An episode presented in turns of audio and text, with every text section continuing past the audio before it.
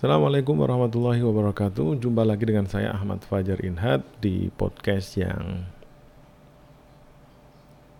semoga bermanfaat bagi teman-teman sekalian yang tersesat kesasar untuk datang di podcast saya.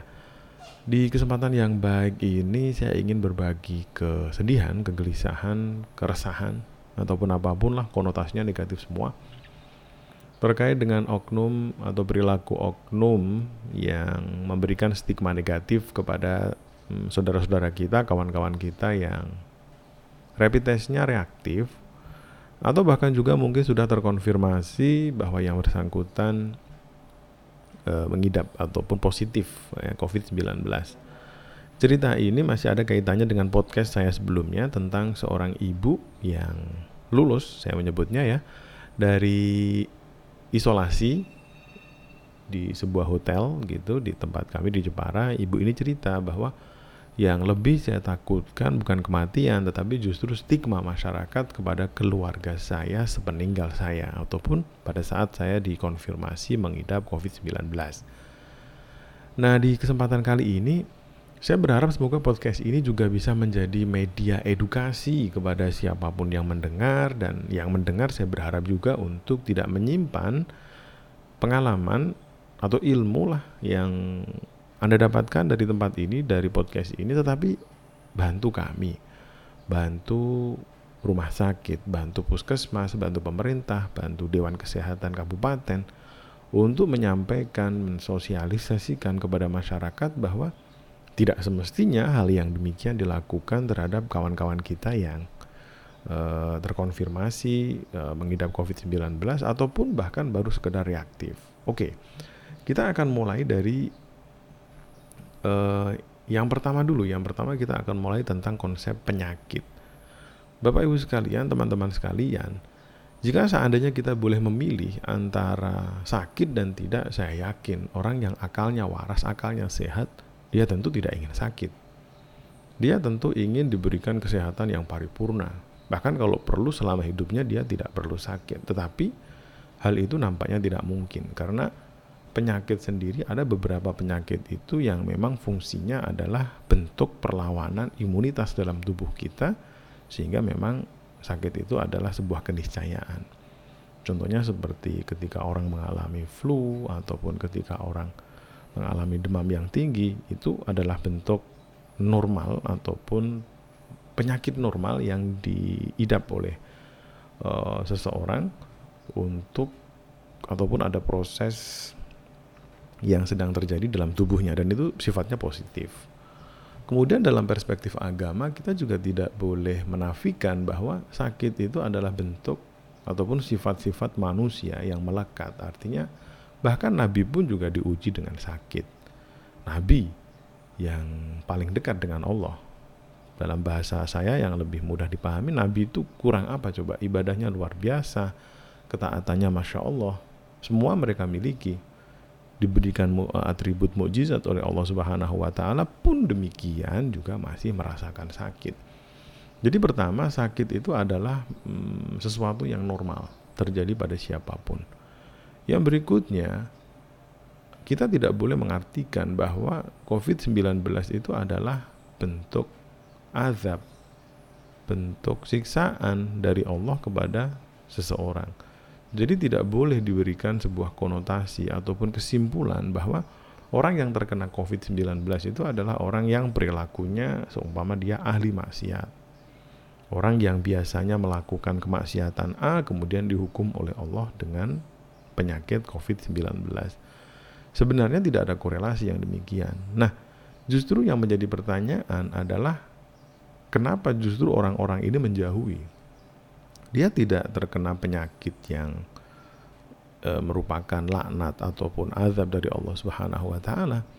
Justru di kondisinya yang demikian secara psikologis dia butuh untuk diberikan support, dia butuh untuk diberikan motivasi karena dia sedang bertarung dengan penyakitnya sehingga jangan justru dijauhi tetapi justru diberikan motivasi, diberikan support keluarganya pun juga pasti terpukul ketika mendapatkan salah satu anggotanya ada yang uh, mengidap ataupun ya terkonfirmasi COVID-19. Karenanya yang dilakukan atau yang dilakukan oleh oknum di luar sana sejatinya satu tidak sesuai dengan perintah agama itu pasti karena e, dalam Islam itu kita tidak boleh menjauhi, kita tidak boleh memberikan stigma kepada orang-orang yang sedang diuji dengan sakit. Justru dalam Islam itu banyak sekali anjuran-anjuran seperti dalam Islam ada namanya ayadatul marid. Ayadatul marid itu menjenguk orang sakit. Hadisnya jelas itu. Bahkan dalam hadisnya pahala orang menjenguk orang yang sedang sakit itu pahalanya besar. Tetapi mungkin konsepnya kalau hari ini COVID-19 mungkin tidak bisa dijenguk secara bebas bagaimana penyakit-penyakit yang lain. Tetapi poin dari ajaran agama kita untuk menjenguk orang sakit itu adalah memberikan suntikan motivasi, memberikan semangat, memberikan dorongan agar dia mampu untuk melewati ujian yang diberikan kepada Allah. Sama halnya ketika ada saudara kita atau teman kita, kawan kita, kerabat kita atau siapa pun yang meninggal dalam Islam itu ada anjuran untuk bertakziah. Takziah itu apa sih? Takziah itu adalah upaya ikhtiar dari kita untuk menghibur. Nah, mungkin masalah kita hari ini adalah kadang-kadang kita lebih fokus kepada yang nampak, kita lebih fokus kepada ritualnya dibandingkan dengan esensi dari ritual yang kita lakukan. Ya sama halnya kayak tadi. Kita mungkin dalam hidup sering kali nengok orang sakit ratusan bahkan mungkin ribuan kali kita datang ke rumah sakit untuk menengok orang-orang sakit. Tapi dari sekian ribu itu ketika kita diuji dengan corona, ketika kita dihadapkan dengan orang yang terkonfirmasi COVID-19, tiba-tiba nilai-nilai itu, nilai-nilai kemanusiaan itu tiba-tiba hilang entah ke mana.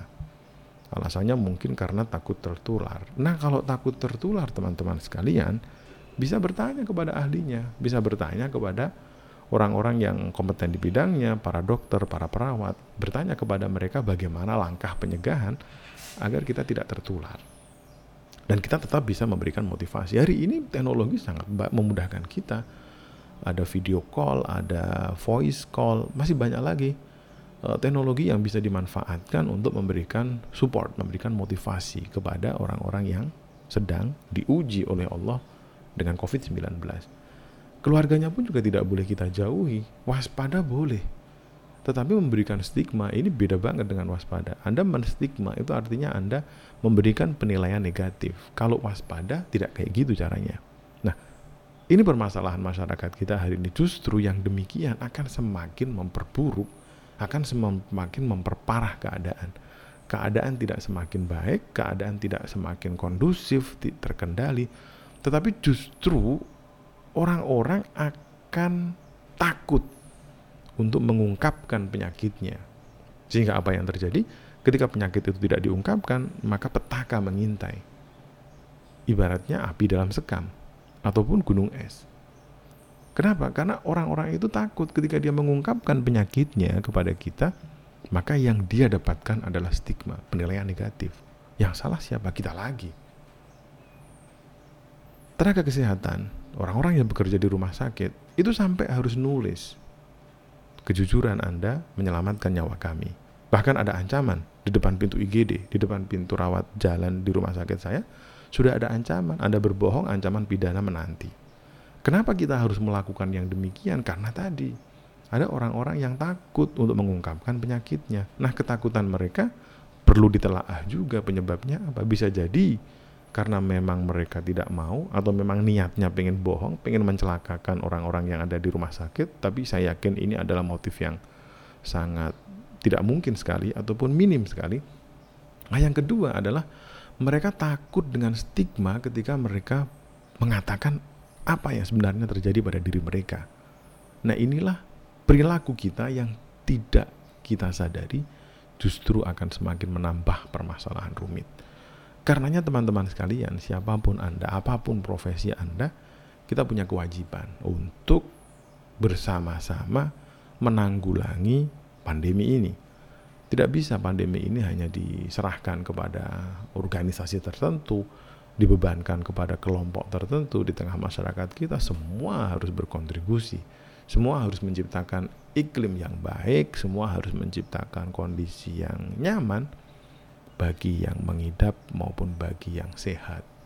Sehingga ketika semuanya sudah bersinergi dengan baik, saya yakin kita akan dengan mudah melalui ujian yang cukup melelahkan ini. Jadi teman-teman tolong, saya mohon dengan sangat, mari kita hentikan kebodohan ini. Kita sudahi kekonyolan ini. Memberikan stigma kepada mereka yang sakit adalah perbuatan yang bertentangan dengan ajaran agama kita dan juga bertentangan dengan nilai-nilai kemanusiaan kita. Untuk peduli kepada sesama, Anda tidak perlu belajar banyak dalil. Untuk peduli dengan sesama, Anda tidak perlu banyak membaca literatur. Untuk peduli dengan sesama, Anda cukup menjadi seorang manusia. Sampai ketemu di podcast berikutnya. Assalamualaikum warahmatullahi wabarakatuh.